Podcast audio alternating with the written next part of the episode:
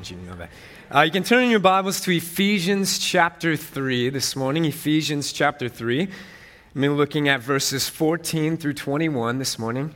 Ephesians chapter 3, verses 14 to 21, with a message entitled The Christian's Identity to Know Christ and to Make Him Known.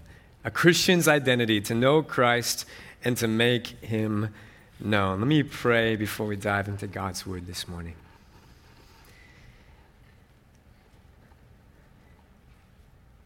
Father, we ask that you would speak to us this morning, that you would get me out of the way, that your word would go forth in power, in conviction, with great love and truth. Holy Spirit, come and do what only you can do. Awaken affection, stir hearts, inspire, equip, strengthen, break chains, bring salvation in this place this morning. Do this through preaching of the word now. In Jesus' name I pray. Amen. You know, I believe that every issue from the Christian life, every issue that can arise in the Christian life, comes back to one topic, one reality. Every issue, every sin that you might fall into, every, everything that might go wrong in the Christian life, I believe it all comes down to one issue. I'm going to make an argument for this this morning. And that issue, I would argue, is your identity as a follower of Christ. It, it, all comes down to identity. Let me give you a couple examples. Imagine a, a Christian father and a Christian husband who, who is failing as such.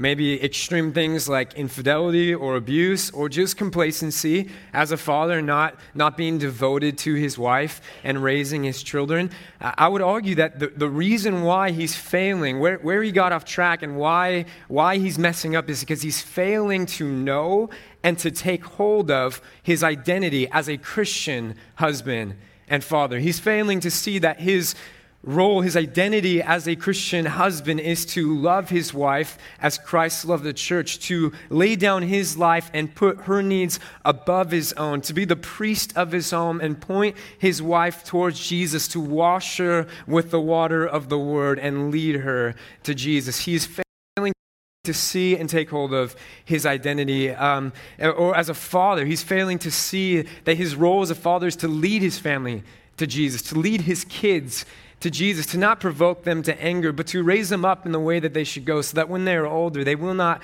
depart from it. He is the spiritual leader of his home. He fails because he fails to see, to know, and to take hold of his identity as a Christian father and husband. He fails to see that it's who he is, not just a good idea, but who he is. Or take the Christian employee, for example, the Christian employee who's failing, who is always having issues at work, always issues with people, never finding any joy in the workplace, or take it to the extreme, they're blowing their witness in, in the workplace because of their integrity, a lack thereof. They're failing as a Christian employee. The reason is because they fail to see and to know and to take hold of that their identity as a Christian employee is to work hard with their hands, to labor well, to glorify God through their actions, to preach the gospel with their life, with their integrity, with their work ethic, and also ready on their lips to share that their workplace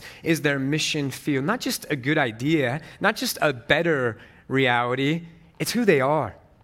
And you see, when they fail, when, you, when, when sin creeps in, when issues come in and complacency comes into the Christian life, it's because Christians fail to see, to know, to take hold of who they are, their identity as Christians. Imagine with me how ridiculous it would be for the best pianist of all time, the best piano player of all time, to say, uh, I'm stay there alive today, and the best who ever lived, both in God given talent and musical ability and genius mind to write and compose the greatest music ever written, say they're like, you know what, I'm done with this piano thing, and I just want to go into full time basket weaving. Now, I'm not knocking on basket weaving, and maybe it's not the best example, but that would be ridiculous. Like, okay, do that on the side, but like, don't withhold from the world your God given amazing talent. Or, or picture how ridiculous it would be to be in the supermarket and you're checking out your groceries. You get to the front of the line, and standing there checking out the groceries is a firefighter fully decked out in uniform helmet, gloves, boots, hose slung over the shoulder, coat, everything, axe attached to the belt, fully decked out fully dressed up in their uniform and they're checking out groceries. That'd be weird, right? That's not who that firefighter is. Take that analogy to another level and say there's a fire across the street and you see the fire and you're like, dude, go put out the fire. You're a firefighter. And he's like, no, I gotta, I got like seven people in line. I gotta check these people out, get done. You, you would be shocked. You would be annoyed. You would maybe even be angered by that. It's ridiculous. We don't, we don't train you, but hours, weeks, years of training for this firefighter to have the know how and the physical strength to run into that fire and to put it out to save someone who might be in it. That would be ridiculous. It's not who he is. Nothing wrong with checking out groceries, but that's not who that guy is. It's ridiculous. Yet, how many Christians do the exact same thing with their actions? How many Christians who talk the talk, who go to work, uh, go to church, who wear Christian t shirts. Someone's looking down, I shouldn't have worn my Christian t shirt today. Who, who have Christian stickers on their cars, who perhaps even serve in ministry, and yet their life does not back up what they say at all. They fail to tap into, to know, to see, and to take hold of their main identity as children of God, as followers of Jesus Christ. Our main identity, I will argue from our text this morning, is to know Him and to make Him known. A desperate seeking of the face of God and an undying passion to spread His gospel. A desperate seeking of the face of God and an undying passion to spread His gospel. Does this define your life? Does this define your life? As a follower of Christ because it is the only right response. It is the only logical response to what we claim as Christians that the God of the universe has come into our life and raised us spiritually from the dead, made us new creations, now lives inside of us. The God who spoke galaxies into existence now lives in us. If we claim that, if we are saying that that's true of our lives, then our lives better back it up. It is the only right response. It is the only logical response. It is our identity as Christians to know Him and to make Him known. The book of Ephesians is written to believers from the Apostle Paul to a group of believers in Asia Minor who failed to see all that they had and all that they are in Christ and therefore failed to live a life worthy of that calling. They failed to see and know and grab grasp and take hold of all that they are and all that they have in Christ, and therefore fail then to live a life worthy of that calling. In chapters 1 through 3 of the book of Ephesians, Paul lays out all of the amazing truths of our salvation who we are, what God has done for us, how we're saved, all of the amazing, glorious truths of the Bible that we have because of our salvation, that we are chosen, adopted, forgiven, redeemed, sealed by the Holy Spirit, inheritance in heaven heaven waiting for us that is imperishable and no one can take it away. All the amazing truths of the gospel. That's chapters 1 through 3. And then the second three chapters, chapters 4 through 6, is how to live then in light of that calling. Chapter 4 begins live in a way worthy, a life worthy of the calling that has been placed on you. In light of all the truths, in light of all that you have and all that you are, you better live a certain way. The high schoolers know this. I've been saying it a lot. Um, and repetition can be the best form of teaching. Repetition can be the best form of teaching. They, they, I've been saying this a ton, so you, it's going to be new, it's not going to be new to you high schoolers, but the book of Ephesians, you can compare it to like a car manual. Chapters 1 through 3 is describing the engine, the impressive piece of machinery that it is, all the facets, all the components that make it the amazing machine that it is, describing it. Chapters 1 through 3. Then chapters 4 through 6 is like the roadmap, where you can take the car, where you should take the car with all of its potential, how fast you can drive it, and where you should go. That's chapters 4 through 6. Of course, in a comparison of the Christian life, well, Chapter 3, verses 14 through 21, the little passage I have you turn to this morning, is a little section that I would like to say is the turn the power on section in the car manual. Here's the engine, here's where you should go, but here's how to turn the power on in the Christian life. And if Ephesians is all about living in the fullness of our identity as children of God, as followers of Christ, then this section, this passage before us this morning, is the key. This passage is the key to walking in the fullness of the Christian life. And I will argue that this passage can be summed up by this statement to know Christ, to make him known. This is our identity as believers. And it's more than just teaching about this, though. It's going to tell us, it's going to unlock the key to how to walk in that fullness, okay? So let's dive into God's word now, Ephesians 3 14 through 21. I love this passage of scripture. I'm excited, and we can't break it all down. We're going to really focus in on verse 17, but let me read it for you this morning. Here's what the word of God says For this reason, I bow my knees, verse 14, before the Father, from whom every family in heaven and on earth is named that according to the riches of his glory, he may grant you to be strengthened with power through his Spirit in your inner being, so that Christ may dwell in your hearts through faith that you, being rooted and grounded in love, may have strength to comprehend with all the saints what is the length, the height, the depth, the width, and to know the love of Christ, which surpasses knowledge, and be filled with all the fullness of God. Now, to him who is able to do exceedingly far abundantly above all we could ask or even imagine, to him be glory in the church and in Christ Jesus throughout all generations, forever and ever. Amen. As you may have noticed, this passage of Scripture is a prayer. And you can think of it with what I just said and see it for yourself. Don't just believe me. It's the prayer from Paul and how to turn the power on in the Christian life. How to turn the car on and put it in drive and start actually walking and living this thing we claim called Christianity. He begins in verse 14 by saying, For this reason. Well, what reason is that? I would argue that's everything he said before, chapters 1 through 3. All that we have and all that we are, that he's been laboring to show us in chapters 1 through 3. For this reason, I bow my knees before the Father, from whom every family on heaven and earth is named. He, he's emphasizing the Father here. The Trinity is powerfully on display in this passage. I don't really have time to break all this down, but point is, it's a prayer. And prayer, Paul prays, beginning in verse 16 now, the first part of the prayer, that according to the riches of his glory, he may grant you to be strengthened with power through his Spirit in your inner being. The first key to unlocking our identity as believers, to walking in the fullness of the Christian life, or rather, I would say it's kind of the key to the key, verse 16. Verse 17, we're going to see is really the key, I'm going to argue.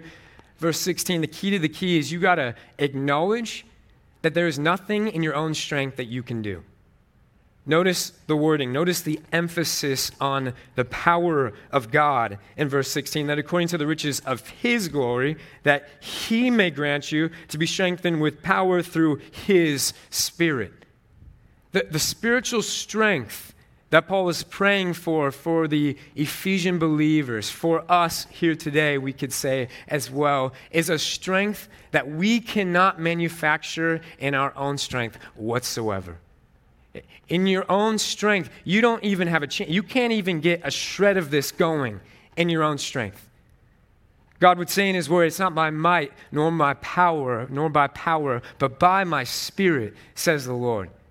In our own strength, to get this spiritual strength that we need as believers to walk in the fullness of the Christian life, we cannot produce it at all. It is all by God's power. It is all out of His source. Notice that wording, according to the riches of His power, according to the riches of His glory, rather. It's out of what source? It's out of how much glory God has. How much glory does God have? An infinite amount. The source we're pulling from, from this spiritual, for the spiritual strength, is an unlimited, never ending amount of God's power because it's not us. So, the first key to unlocking, walking in the fullness of the Christian life is to recognize that you cannot do it on your own. There is nothing you have in and of yourself, and you don't stand a chance in this world with our enemy, with the flesh, with all the pull of this world. You don't stand a chance in your own strength. But through God's strength, through God's power, through His Spirit, oh, you can shake the darkness. You can move mountains. You can see God move in such powerful and radical ways. You can conquer any sin. You can overcome any trial, not in your own strength, but by the power of God. The first key, or rather, I like to say the key to the key in walking in the fullness of the Christian life, is to recognize that you can't do it and then to cry out to God for His strength. That's verse 16. But here's the key now. The thought continues, the prayer continues. I want you to see it. Verse 17. So that Christ may dwell in your hearts through faith. So that Christ, strengthened with power through his Spirit in your inner being, so that Christ may dwell in your hearts through faith. This is the key to walking in the fullness of the Christian life. Now, at first sight, that phrase, and however your version puts it in verse 17, that phrase might look like it's saying you need to get saved. Oh, accept Jesus in your heart. Okay, thanks, preacher. That's good. Um, the key to the Christian life is getting saved. Makes sense. Okay, let's go home now, right? No, he's not talking about salvation here. And, and, I'll tell you why. Because he's talking to believers all the way through. It would not make sense for Paul to start praying for these believers and then stop in the middle and be like, oh, yeah, and I pray that you get saved. That's not what he's talking about in verse 17. The Greek word here for dwell means to take up residency in your heart. It, it, it means that Christ comes in and is comfortable in your heart. To re- take up residency, to dwell, and to be comfortable in your heart. This is what the Greek word for dwell means. Here, therefore, is what I believe Paul is saying the key to walking in the fullness of the Christian life, and it's only going to come by God's strength and by God's power, is that Christ is comfortable in every part of your heart. There's this little book by a man named Robert Munger called My Heart, Christ's Home. Robert Munger, a little book called My Heart, Christ's Home. And he draws an allegory of a Christian and a Christian life and a person's heart being like a house. And he talks about how when Jesus first comes into a life, he comes to the house and he starts checking out the house. Okay, that means they're a Christian. Jesus is now in the house. And the first place that Jesus goes is he goes into the library. He goes into the library because the library, like the brain, it's where information is stored. You can think of it like the control room of the house, the control room of the heart. And Jesus goes into the library and he clears off all the shelves, all of the stuff that was there, all of the human philosophies and the, the secular worldviews that once dominated our life. He throws it off the shelf and a whole bunch of neutral stuff as well. He takes everything off and he puts one book on the shelf, and that's his word. God's word is now the guide to our life. That's the first place that Jesus goes in the house of the human heart, the Christian heart. Then Jesus goes to the dining room. The dining room is the place of the appetites, the place of desire, where we eat, where we feast, right? Jesus goes into the dining room, and, and there's a secular menu, a worldly menu there where all the things of the old life that we used to feed on, that we used to delight in and indulge in, thinking that we found satisfaction and pleasure in them, and really they were just destroying our lives and making us miserable. Jesus goes in there, throws out the old menu, and puts a new menu on. And this is his will and his presence. Man shall not live on bread alone, but every word that proceeds from the mouth of God. His presence now is more satisfying than anything this world has to offer. Next, Jesus goes into the living room. The living room is where you live, right? It's where you dwell, it's where you enjoy relationships, kind of the center of life in the home. Jesus goes into the living room and he sits down, and this is where he now lives. Before the Christian life, Jesus was not welcome in the living room, he wasn't welcome in your life. But now he is the guest of honor and the owner of the home. But here is where Christians many Christians go wrong. Jesus has taken control of the library. Jesus has the dining room. Jesus is in the living room, but he's not comfortable.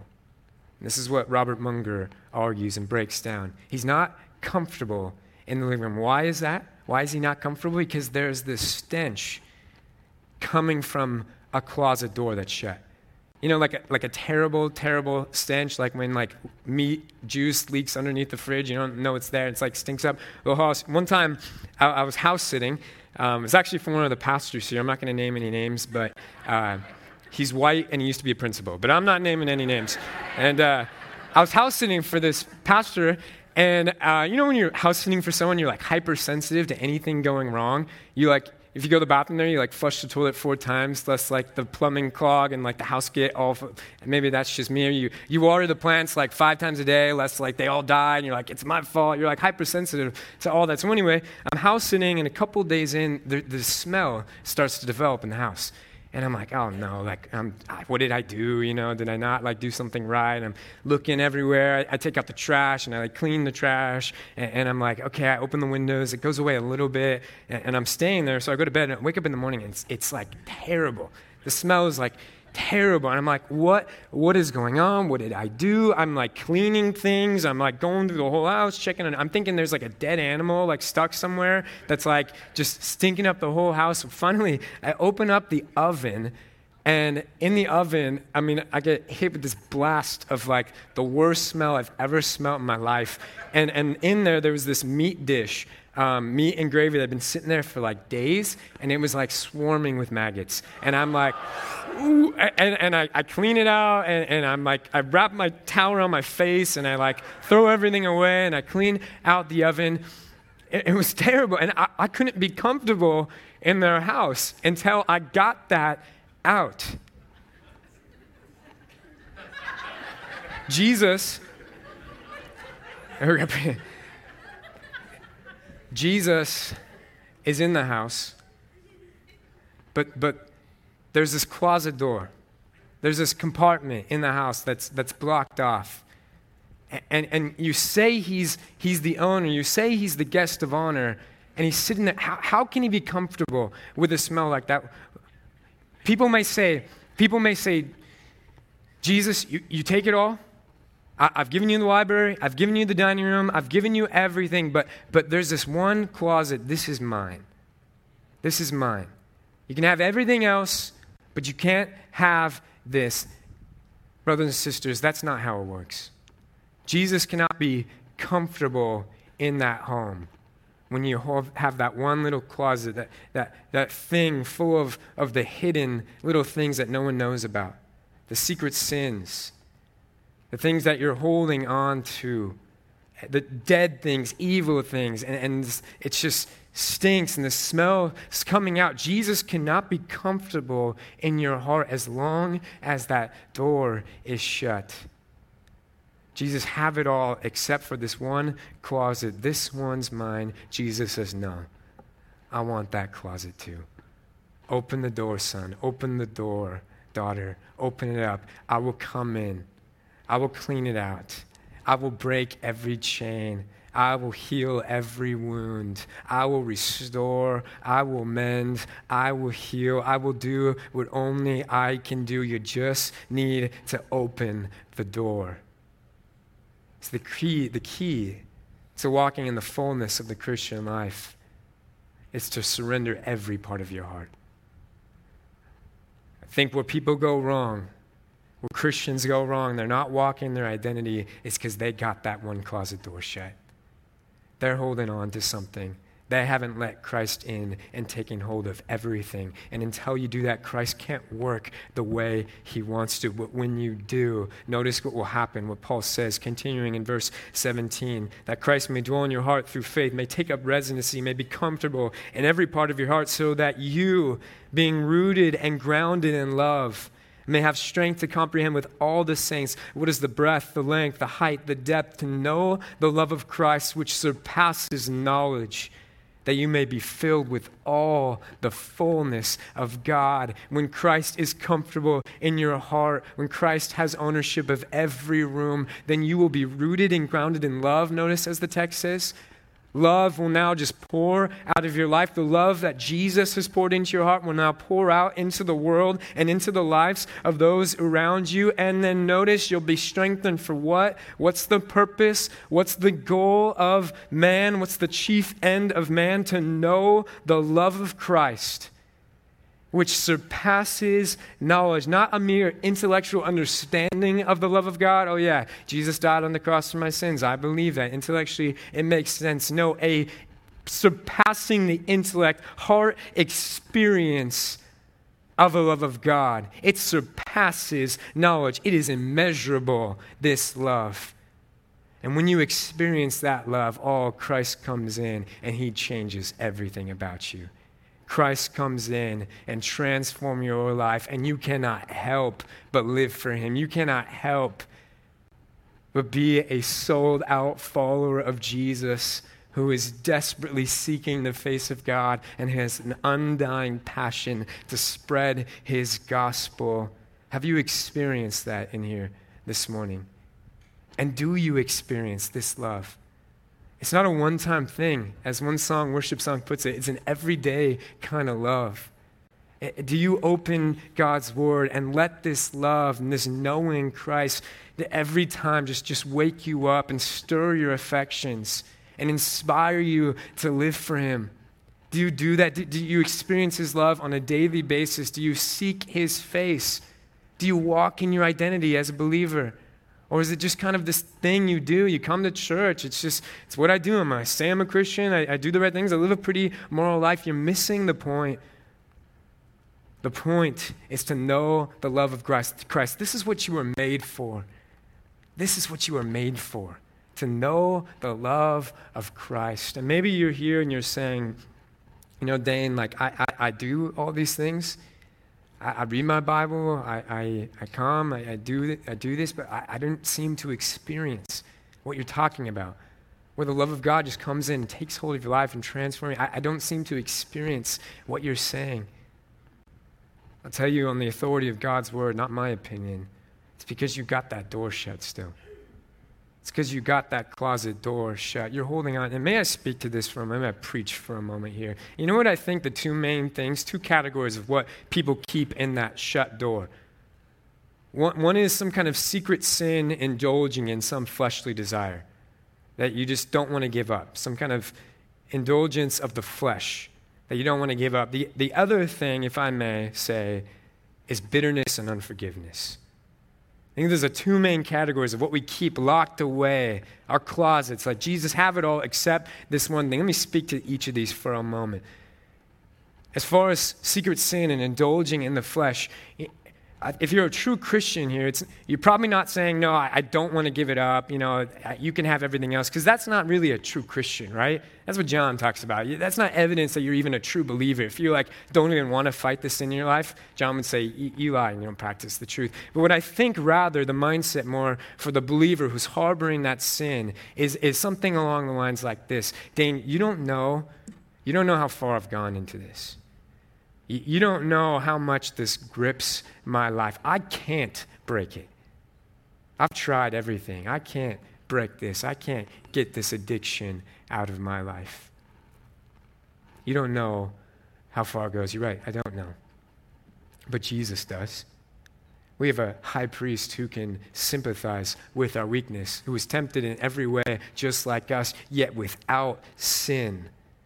He knows, He sees it all. He overcame, and He knows even the depths of how far you've gone. And He doesn't look at you and condemn you. He looks at you in love and says, Give it to me. Open the door. Let me in. I will heal. I will restore. Just let me in. And, and what opening the door looks like, I believe, is, is taking the actual steps to fight that sin in your life to cut it off, whatever the cost, to get accountable, to expose it, to get people around you to help you fight it, to take the proper necessary steps to overcome it. That's what opening the door looks like. And Christ won't condemn you. He will love you, He will heal, He will forgive. Just open the door. Over here, bitterness and unforgiveness. I think it's such a common thing, and we just the week before last, we were in a high school summer retreat, and I was really seeking the Lord. God, give me the right thing to say, to speak to your people. And this is what He kept putting on my heart. How many lives do bitterness and unforgiveness destroy and consume? Solid believers, love God, He's got control of the home, but they're holding on to this bitterness and this unforgiveness it's also a door that's shut. It's also a stench that is oozing out that Jesus cannot be comfortable until you let him in. And that's all you got to do. He says, Open the door. You might say, Dane, you don't know what I've been through. You don't know the hurt that has been caused to me. You don't know what this person has done for me. I can never forgive them. You're right. I don't know. But Jesus does. He was there every step of the way. He was with you. He hurt with you. He carried you through that. He knows every tear you've cried, every scar. He sees it all, and He looks at you and says, Open the door. Open the door. I'll come in. I'll heal. I'll restore. I'll give you the strength to forgive even your worst of enemies and all the freedom that will come to your life when you do that. Open the door let him in, and you will begin to experience the love of Christ that surpasses knowledge. You will begin to be filled with the fullness of God. Lastly, in verses 20 and 21, that part I would say that's knowing Christ. Here's now making him known. Verse 20 Now to him who is able to do far more abundantly above all we could ask or think according to the power at work within us, to him be glory in the church and in Christ Jesus throughout all generations, forever and ever. Amen. When Christ is comfortable in your heart, when He has access to every room, you begin to experience the love of Christ in ways that you cannot even begin to describe. He transforms you. You know what He does next? He begins to use you in ways you thought not possible. The last room that Jesus goes into in our little allegory, our little book that we talked about, is the workshop. And in the workshop, he finds, as the book goes, a beautiful workbench and these amazing tools with so much potential, but all they're being used for is to make toys and trinkets. Toys that don't really have any lasting purpose and value, trinkets that have really no purpose and value. That's all they're being used for before Christ. But when Christ is comfortable, when he comes in and takes hold of everything, he can go into that workshop and he can begin to use you in ways you could not even imagine. Let me close with this story. And I share this, right? Not, not to like build myself up, of course, right? But it shows how, how little it is to do with any of us. And it, it's God's work in us when we simply yield our life to Him. I remember when I was in college and, and I led this little Bible study on campus. Five, ten people would come out and just did it for a couple years, small group. We'd print out a passage of scripture and reread it. Remember one time, the night before our Bible study on campus, um, me and my buddy were praying in the car, just praying over our campus. God, just Give us a burden for the lost. Draw many, save so many souls. There's so many people here who do not know you and are living in darkness. God, just use us. And would you use us tomorrow? Use our little Bible study to bring someone to you. A simple little prayer of faith. The next day, we're in our Bible study, and there's this girl that's standing right around where we're sitting, huge campus, right? Over 40,000 people. And, she's standing right there and, and she's looking over, and, and, and, like we're doing our Bible study. Finally, I invite her over. Hey, why don't you come join us? She sits down. She's quiet. We're doing our Bible study. She interrupts us. She says, Two days ago, I was in the hospital.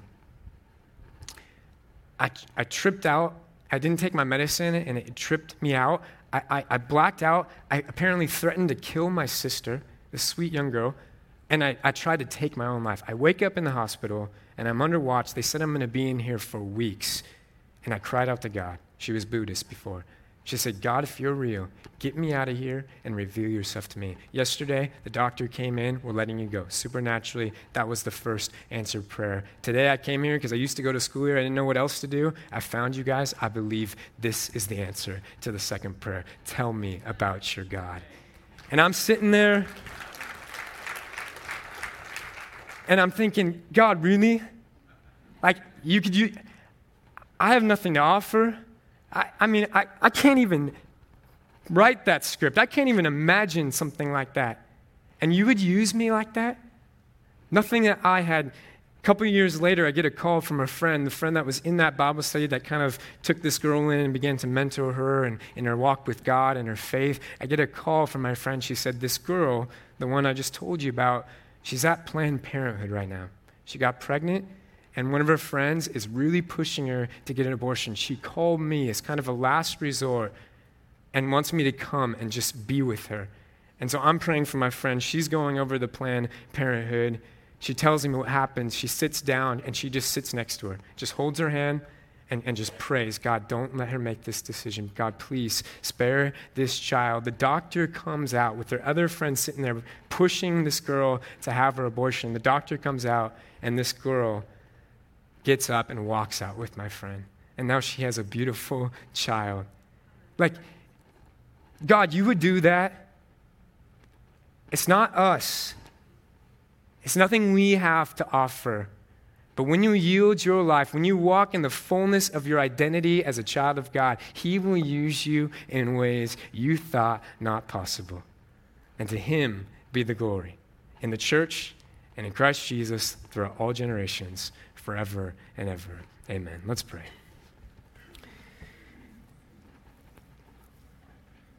Father, we thank you for your word. We thank you for your love for us, God, the love that chases us down that never stops pursuing us, even when we push you out, even when we keep those closet doors shut. God, you still, the perfect gentleman, just stand there and pursue us and just say, Let me in. I will take, I will heal, I will restore. God, thank you for your love. Thank you for the gospel that saves us from our sin and makes us new creations. God, thank you that we can walk in the fullness of our identity. And it is simple as surrender. Jesus, take it all. Jesus, it's all yours. We want to know you, we want to know your love, and we want to be used by you to shake the darkness, to be kingdom builders, disciple makers, world changers for your glory. Would you fill us in this place? Would you do a work in our hearts? Would you inspire? Would you equip us, God, as we leave this place, God? May we be now your witnesses, your lights, city upon a hill that need not be ashamed. And we would go forth, God, and we would shake the darkness. In Jesus' name we pray. Amen. Let's all stand for the last